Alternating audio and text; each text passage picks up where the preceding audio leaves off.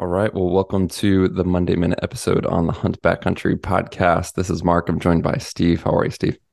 Good. Yeah. Good weekend hanging out with family. Took the kids to a Boise State basketball game, which was fun. And my boy was just enthralled by the basketball game. And my daughter was watching the cheerleaders the whole time. was, she was like standing up and dancing and trying to mimic all their things. It was pretty funny. Yeah, that's fun. Yeah.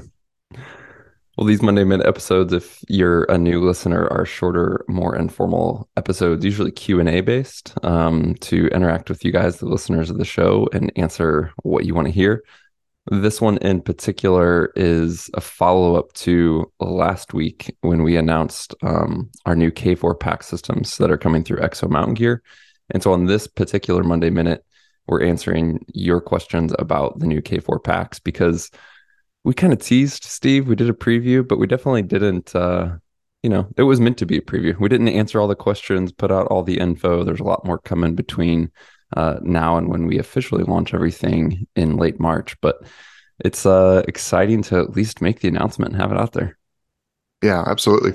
Yeah, the it's you know it's tricky because we want to we want to get it out there and tease it out there, but the second we do it, all of a sudden just a floodgate of questions come in. And i think just for everybody to like we're going to get to all of them. Everything will be addressed by the time the pre-orders come right? Like it's uh, just getting a lot and a lot and a lot of questions which is you know it's cool. It's understandable that guys are excited and have questions. And we're certainly going to make sure we answer all of them and have everything ready to go when the website goes live in late march so yeah, in this episode, we wanted to address the Q and A, and we encourage you guys to leave those, and and still do. So if you hear questions today and think of other things, feel free to send an email to podcasts at exomountaingear.com or look for the link in the show description that says leave a message.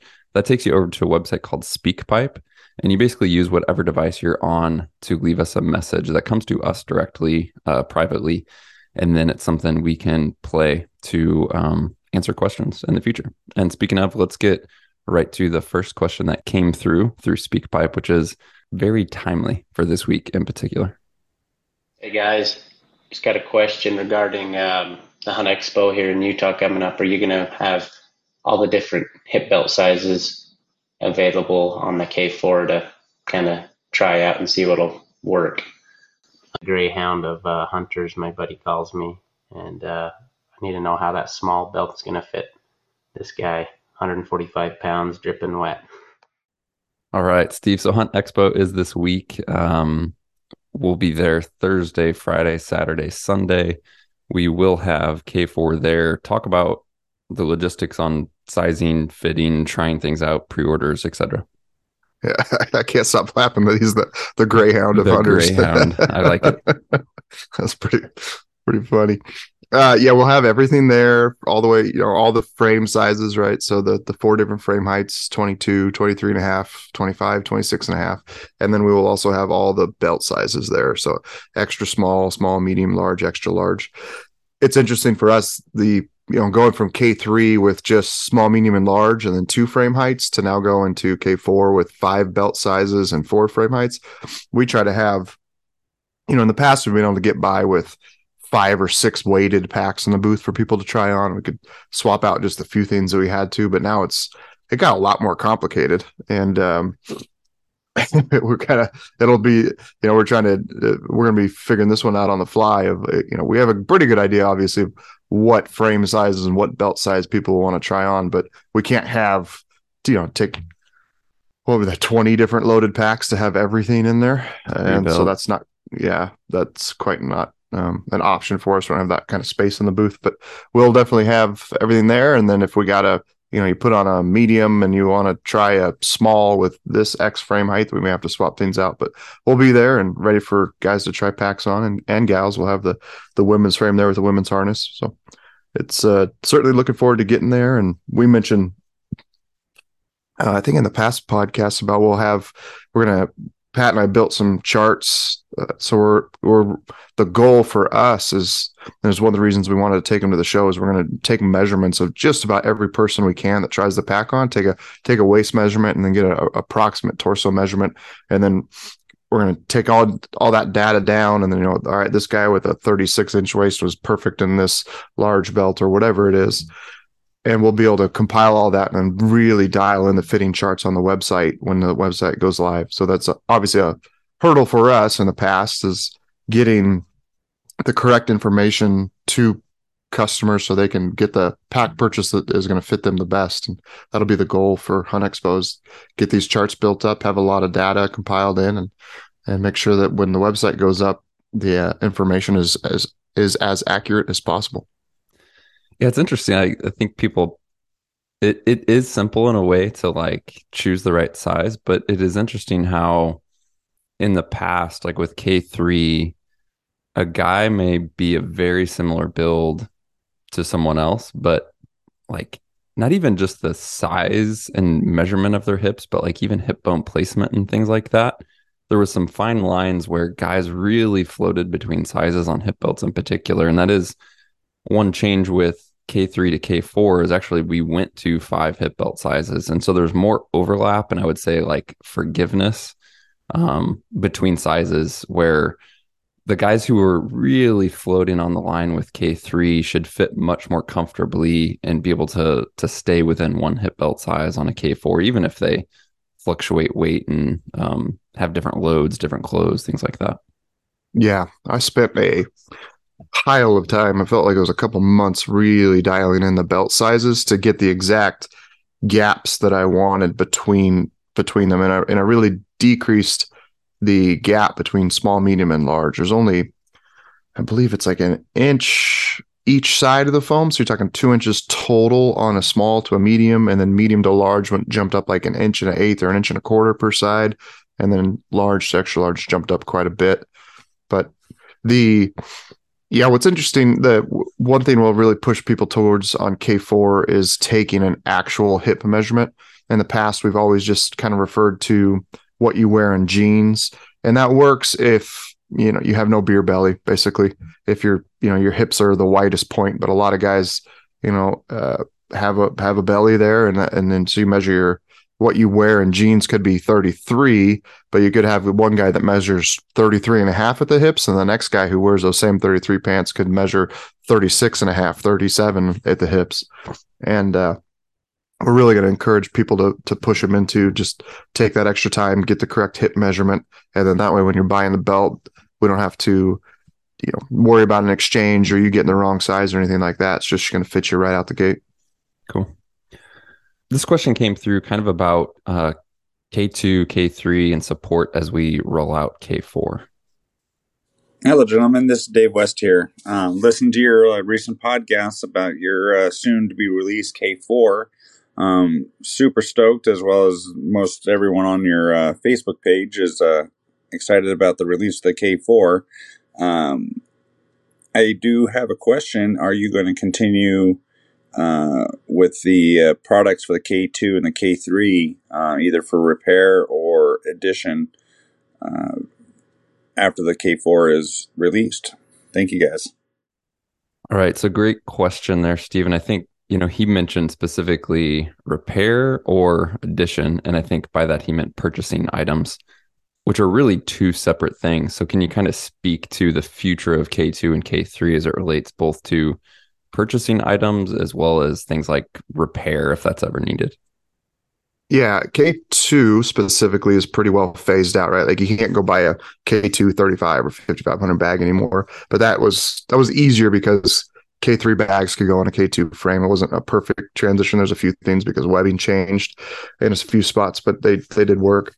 K4 is obviously we talked about in the last podcast, just completely rebuilt from the ground up, new new dimensions, new bag attachments, new buckles. There's a lot of things that I wanted to design into the new frame, and I just couldn't do it while staying compatible with the previous generation pack. So everything's as far as the packs go is cut and dry. Nothing fits you know nothing's cross mm-hmm. compatible. The K3 we will you know there are thousands upon thousands of happy K3 customers out there. We're not by no means leaving anyone to high and dry. Like we will support K3 two years from now. You'll be able to jump on the website and you'll be able to get your 1800 bag or 3200 bag or a lid or accessories that you want for it. We're 100% committed to to continue to produce that stuff uh, for the next two to three years. And then uh, after after two years, we'll obviously just weigh what the demand is. If it gets to the point where we're selling, you know, 10 or 20 bags, you know, over the course of the year, like really tiny amounts, then then it'll just kind of naturally phase itself out. Well, that's kind of what we did with K2. We produced it for a little bit, some of the parts that we need to produce. And then as demand decreased, we just like, all right, let's make 50 more of these and then we'll just sell them until they run out on the website. And however long that lasts, that lasts. I imagine we'll do something very similar with K3, because that's just that's two to three years in the future from now. And then there are some of the accessories which will carry over.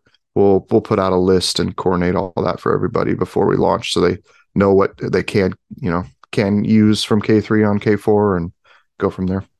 Yeah. And then separate to that is warranty, right? Repair, etc. Sorry. Yeah. Warranty, obviously completely separate area. We have a lifetime warranty warranty on the packs. We will take care of you um, and always make sure that you're you're good to go if you have a, a true warranty issue with the pack. Yeah, there were a lot of questions that came through about compatibility. And as as you said there, Steve, the short answer is in general, things are not compatible. You can't put a K3 bag in a K4 frame, vice versa. Um, even components, guys were asking, can you put a K4 hip belt on a K3 frame? No, all that stuff, frames, bag, components such as hip belts, lids, harnesses, etc. Um, none of that's going to be compatible K4 and anything prior. Just not compatible, unfortunately. There's, as you said, Steve, some accessories. So, um, some questions that have come through, just in as example, would be, "Hey, I have a K3 system. Um, can I use my K3 accessories on my K4 pack? And in certain scenarios, like you could use a K3 rifle carrier on a K4. Um, you can use K3 stash pockets on a K4. Uh, same for a bow carrier.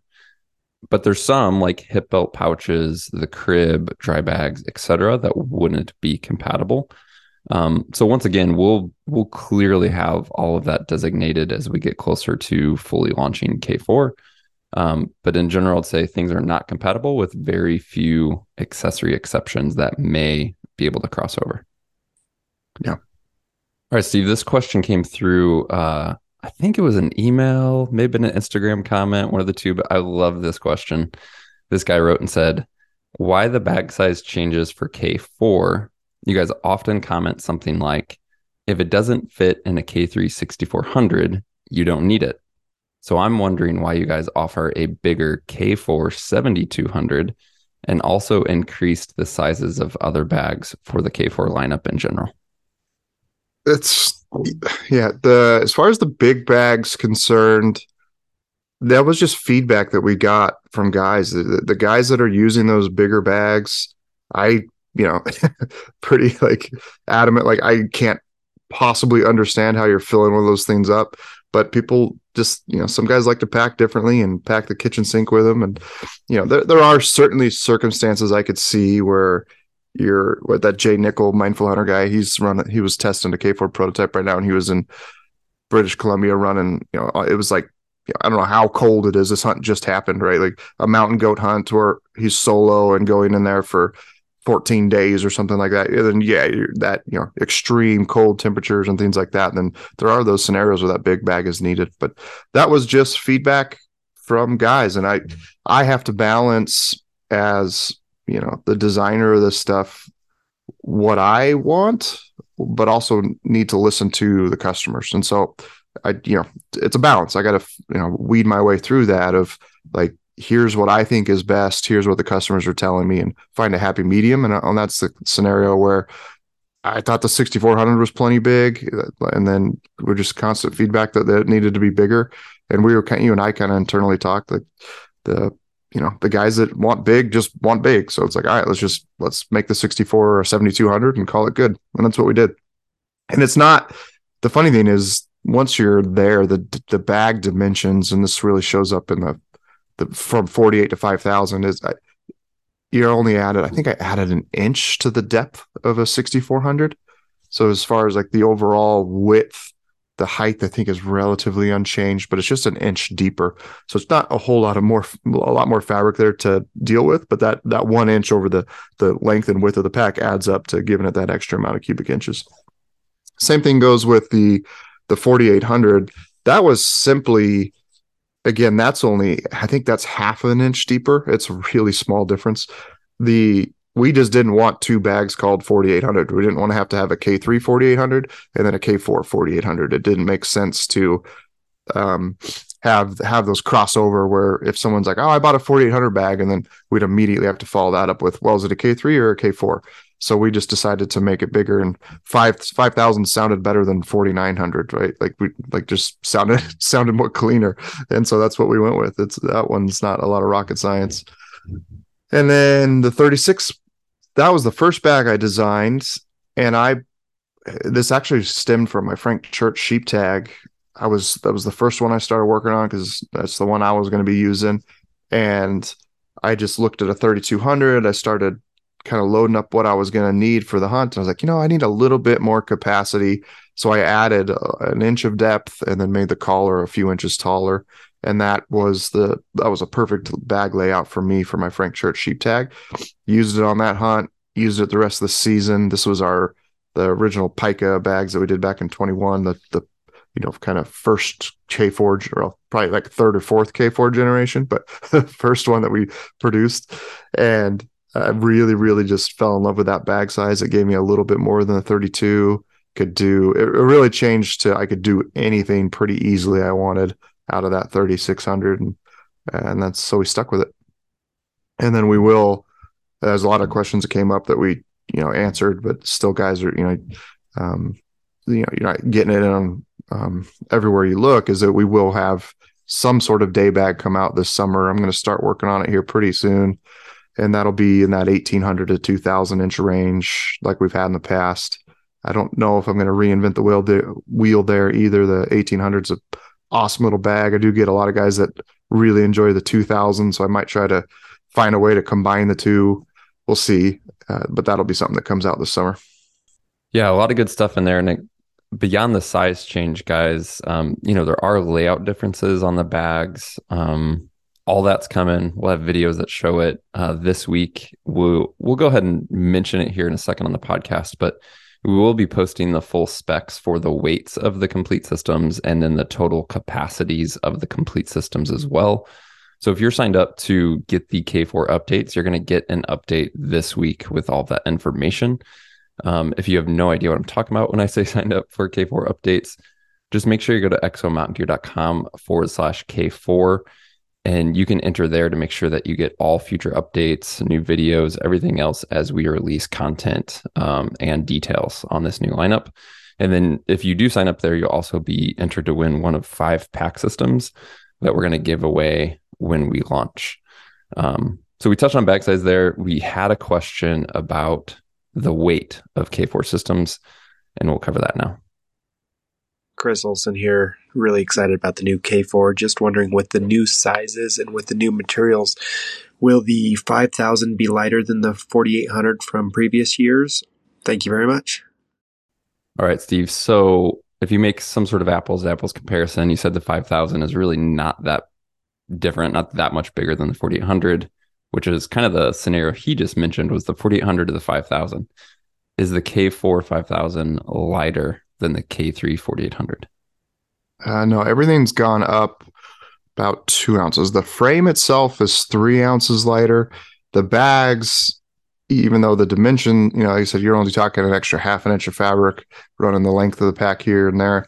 They went because of the zippers, and I got the double pockets on the side, and then the lid I made bigger everything went up a couple ounces on the bag size. So we essentially everything's come out to a wash if you were just straight apples to apples. And I want to say I, when I just did the weights this week, a, a five thousand's two ounces heavier, yeah, two, right two to three ounces, to three. two to three ounces heavier than a forty eight hundred. The obviously I'm driven by weight. I want everything as lightweight as possible and streamlined and things like that.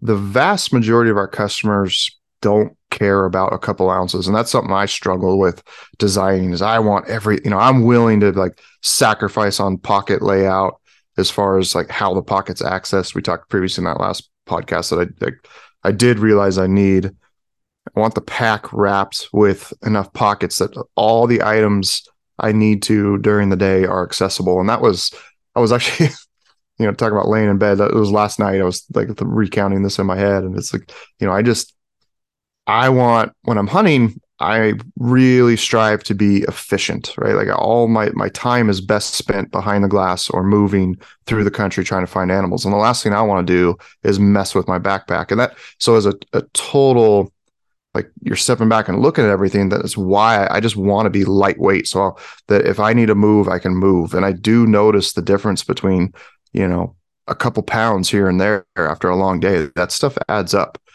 and on the opposite side of that is i want everything to be as lightweight as possible but at the same time i don't want to have to you know do the whole yard sale of my pack to get to items that I need to while I'm hunting. So that's why the pocket layout around the outside just makes so much sense. So spine scope and tripod are easily accessible. Snacks are easily accept- accessible.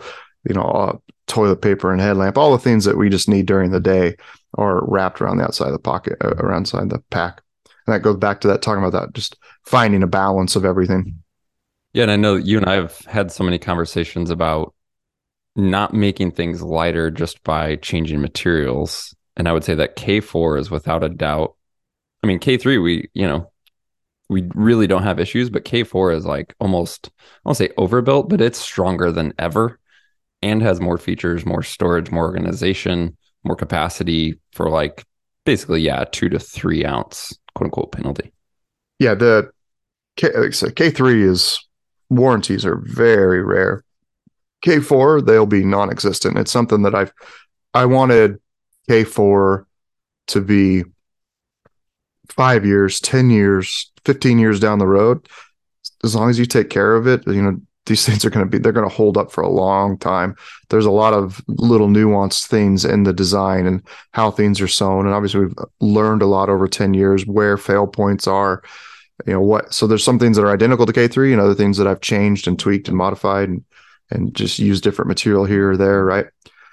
The K4s are going to just be absolutely bomb proof. And that's something I set out for in the, in the design. So, um, yeah, overall, extremely happy with where everything landed. And, you know, yeah. So going back to weight, like, yes, everything's a couple ounces heavier. For me, that's you know, I would rather be the other way. I'd rather be two to three ounces lighter, have some type of weight savings there. And you know, you know, that's that's like a feature. You like, oh, the new stuff's lighter, but at the end of the day, it's just, you know, I think a lot of guys, and you, it's easy to when you're shopping to get hung up on weights, right? Like comparing company X to company Y, and oh, this one's you know four ounces lighter or eight ounces lighter, whatever it is. But once you get out in the field and you start using that stuff, the how it works, how the system works together, you know, is much more important than a few ounces. And so that's where I, again, I had to fight my urge to design everything as light as possible with K4 and the, and the, um, just understanding, understanding that, that the, the efficiency of how it's used and designed out in the field is more important than an ounce here or there. Cool. So again, all those specs on capacities of all the systems, um, the detailed weights of all the systems, and all that posted this week. Uh, depending on when you're hearing this, it's either already posted at exomountaingear.com forward slash K4. But if you're not seeing it there, sign up and you will get notified uh, with that update. Um, Steve, one last question for today. And again, guys, we do have a ton of questions, so we'll do more of these in the future. Uh, and feel free to send us a question and add to the list. But this one um, also came through written and short and sweet. Is there a waterproof material option for K4, such as Challenge Sailcloth Ultra or a sim- similar UHM WPE fabric? Uh, pause for the listeners. Those are two newer, um, highly technical fabrics um, that you're seeing hit the market and more products these days that are known to be light and waterproof. But Steve, I want you to talk about in this answer to this question about the testing you've done. But before we even get to that, I mean, it's worth saying that the Cordura that we use, the 500D Cordura, um, is extremely water resistant, extremely. Um, and we're just careful not to say waterproof because to us that means 100%. There's never any potential um, of water penetration. And so you know, the packs as they are now are already extremely water resistant. And if you're out in showers and storms, even really for up to a few hours, um, there's not really any concerns of moisture penetration that would affect the internal contents of your pack in any significant way by any means. And then for extended trips and you know really extreme conditions, um, days of prolonged moisture, et cetera, we have our internal waterproof dry bag system. So packs are already extremely water resistant. I know we wanted to explore making them more waterproof, uh, and that's what I'd kind of love to hear about in your testing in the fabrics uh, in your answer here. Yeah. So is there a waterproof option? No, there there is no truly waterproof options on the market, period, with the exception of, you know, the the packs that are using just complete like, you know it's all pvc heavy like really heavy think um you know whitewater rafting fabrics right? The i certainly had it as a goal of mine to explore can we make the packs more water resistant? And i had the 500d cordura it's really interesting. If we and we just did this recently because we had two different companies 500ds and we were testing their polyurethane coatings that are on the backside of it. Basically took a big eight inch uh, we had some i grabbed some um, uh, flower what the heck is the word i'm old um, vases.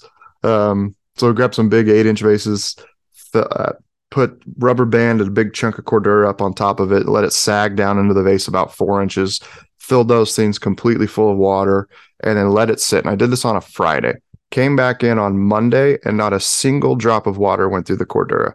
Right. It, it kind of saturates out, but no water had actually dripped through it. All of it was still sitting on the surface. 500D, for all intents and purposes, is waterproof. Like it, it holds up exceptionally well. What guys don't understand is just how much water and basically all of the water is coming in through the seams and zippers. And I didn't fully understand all this, frankly, until I I built all this stuff. So like sometime in 2021, I started, I set out on this project of like it was a little sub project within K4 of I built, I grabbed all sorts of different materials from X-Pac. I grabbed some challenge sailcloth fabric that this guy's talking about. I grabbed um, some like dry bag fabric, different corduras with different coatings on them. And I built up all these little mini roll top dry bags. They had a center zip in the middle. I used waterproof zippers, not waterproof zippers. And I, I had this theory that through different seam constructions, right? There's different ways you can connect two end pieces of fabric together that I could find something in there that was going to outperform what we've currently used in the past. And I just went out to test it. And I knew, like I said, I knew that, you know, Cordura itself is waterproof for, like I said, using that example, the vases. Um, I knew the, that is not the issue where water comes into the fabric. Maybe over the course of a week long hunt and the sun never comes out, that where everything's just soaking wet. And you know, we we've talked about that with our rain gear podcast, right? Like even this highly technical rain gear that is waterproof eventually kind of saturates through. What? Uh, so yeah, I built all these dry bags. that kind of they were I don't say 10 inches wide, 20 inches tall. So Anessa and I sat down, sewed them all up, did different seam constructions, different zippers, all this stuff. At the and then I went home and did a what I was just in my shower at my house. I'd put a pillow inside each dry bag, drape like a gray t-shirt around it, and then I would put put the shower on. And I I actually did the first test with like the shower on full bore, and it was like within minutes water was all in the pack. Like I mean, I think it was just like way too much pressure. It'd be like being out in a monsoon or something like that out in the out in the wild. So I found that just barely just turning the, the shower onto a drizzle would give me the results I was looking for. And I'd let them I'd let them go for 10 minutes, pull it pull it out, open it up, see where the water was coming in. I'd let it go for, you know, 20 minutes, 30 minutes. At the end of the day, it didn't matter what the fabric was sailcloth, X Pac, Cordura, um, a handful of others. The, the the seams and the zippers were always the fail point. They always failed at the exact same time. Didn't matter what it was, what the fabric was, what the zipper was. The uh, everything leaked, right? And it was, I guess, it wasn't too surprising to me, but I did, I did think that I was going to get better performance out of the other fabrics for some reason, and that just was not the case at all. The um, and in, the it was almost the opposite, uh, subtle but there of the Cordura has a polyurethane coating on the backside of it, and it's much more. You know, it's kind of like a sticky rubber, right? Like if you poke a needle through it, it, you know, you create this initial hole, but then it'll seal itself up back behind it. The other packs that they use this laminate, and there's just a, a a thin film that's kind of sandwiched in between the layers, and that's your waterproof barrier. Well, the second you poke a needle through that, it actually makes a hole that's bigger than the needle itself, right? Like as it, you imagine if you're just you know pushing through that, it's kind of expanding on the other side, just like a bullet going through flesh, right? Like the hole ends up being bigger than the bullet because it's expanding. Uh, the you know the fabric is getting pushed, and then the the needle eventually pokes through it. One and then that seals back up. So the hole is actually bigger than the needle was, bigger than the thread was. And you add all those up on top of wherever you have a seam. It doesn't matter, you know, where you're sewing a zipper in, there's a seam on each side of that, all the vertical seams in the pack for attaching the different panels together. And those would those would leak a little bit more than the than the Cordura with the polyurethane coating because they had these larger holes perforated all the way through it. The I think that if you wanted to make a truly you know it's waterproof pack without something that's technically like seam sealed it would be like essentially a single you could use sailcloth you could use x-pac where you it's just a single piece of fabric that wraps all the way around the front of it just a big duffel bag with no seams except you'd have to i was you know in my mind thinking how i'd build one and it's big the only seam would be there against the back panel of the pack so it'd be very kind of um, not exposed and that would work but then you'd be going back to hunting, you'd just be stuck with a, a you know, a, dry, a friggin' top loading bag that you'd have to yard sale everything. You'd have no pockets on the outside of the pack to put in anything. But that, that would be if, you know, waterproof was the one and only waterproof and lightweight were the one and only priorities you had and you were willing to sacrifice everything else as far as function of the pack, quietness of the pack, all things like that. Yeah. I guess you could do that now with our dry bag and a crib load panel. yeah, yeah, you could. Pretty much it, right? Like, yeah, yeah. Then yeah, a dry bag and a crib would certainly give you a waterproof option.